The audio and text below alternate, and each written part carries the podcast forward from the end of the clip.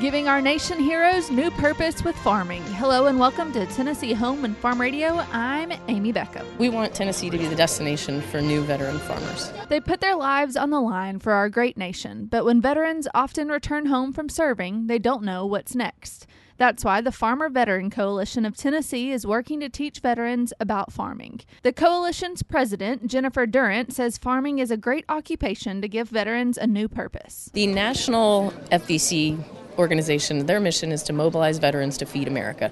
So in Tennessee, the way we apply that mission is we're trying to connect veterans in Tennessee who are new farmers with each other and then with resources. So maybe that's land or funding or grant opportunities or marketing.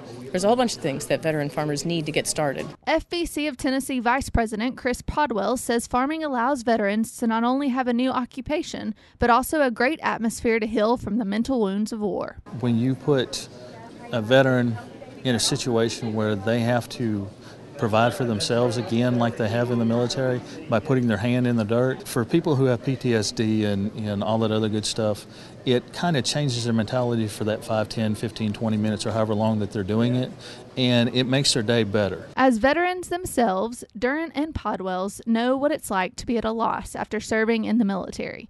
That's why they're so passionate about getting the Tennessee chapter of FVC off the ground and funded. We're actively looking for funding streams right now. We've recently established our own checking account, and we're an approved nonprofit 501c3, and so we're starting an opportunity on our website where people can make donations directly. We also apply to funding for grants, but we need grant writers. If you'd like to help this worthy cause, you can donate to it and find more online at fvctn.org. For Tennessee Home and Farm Radio, I'm Amy Beckham.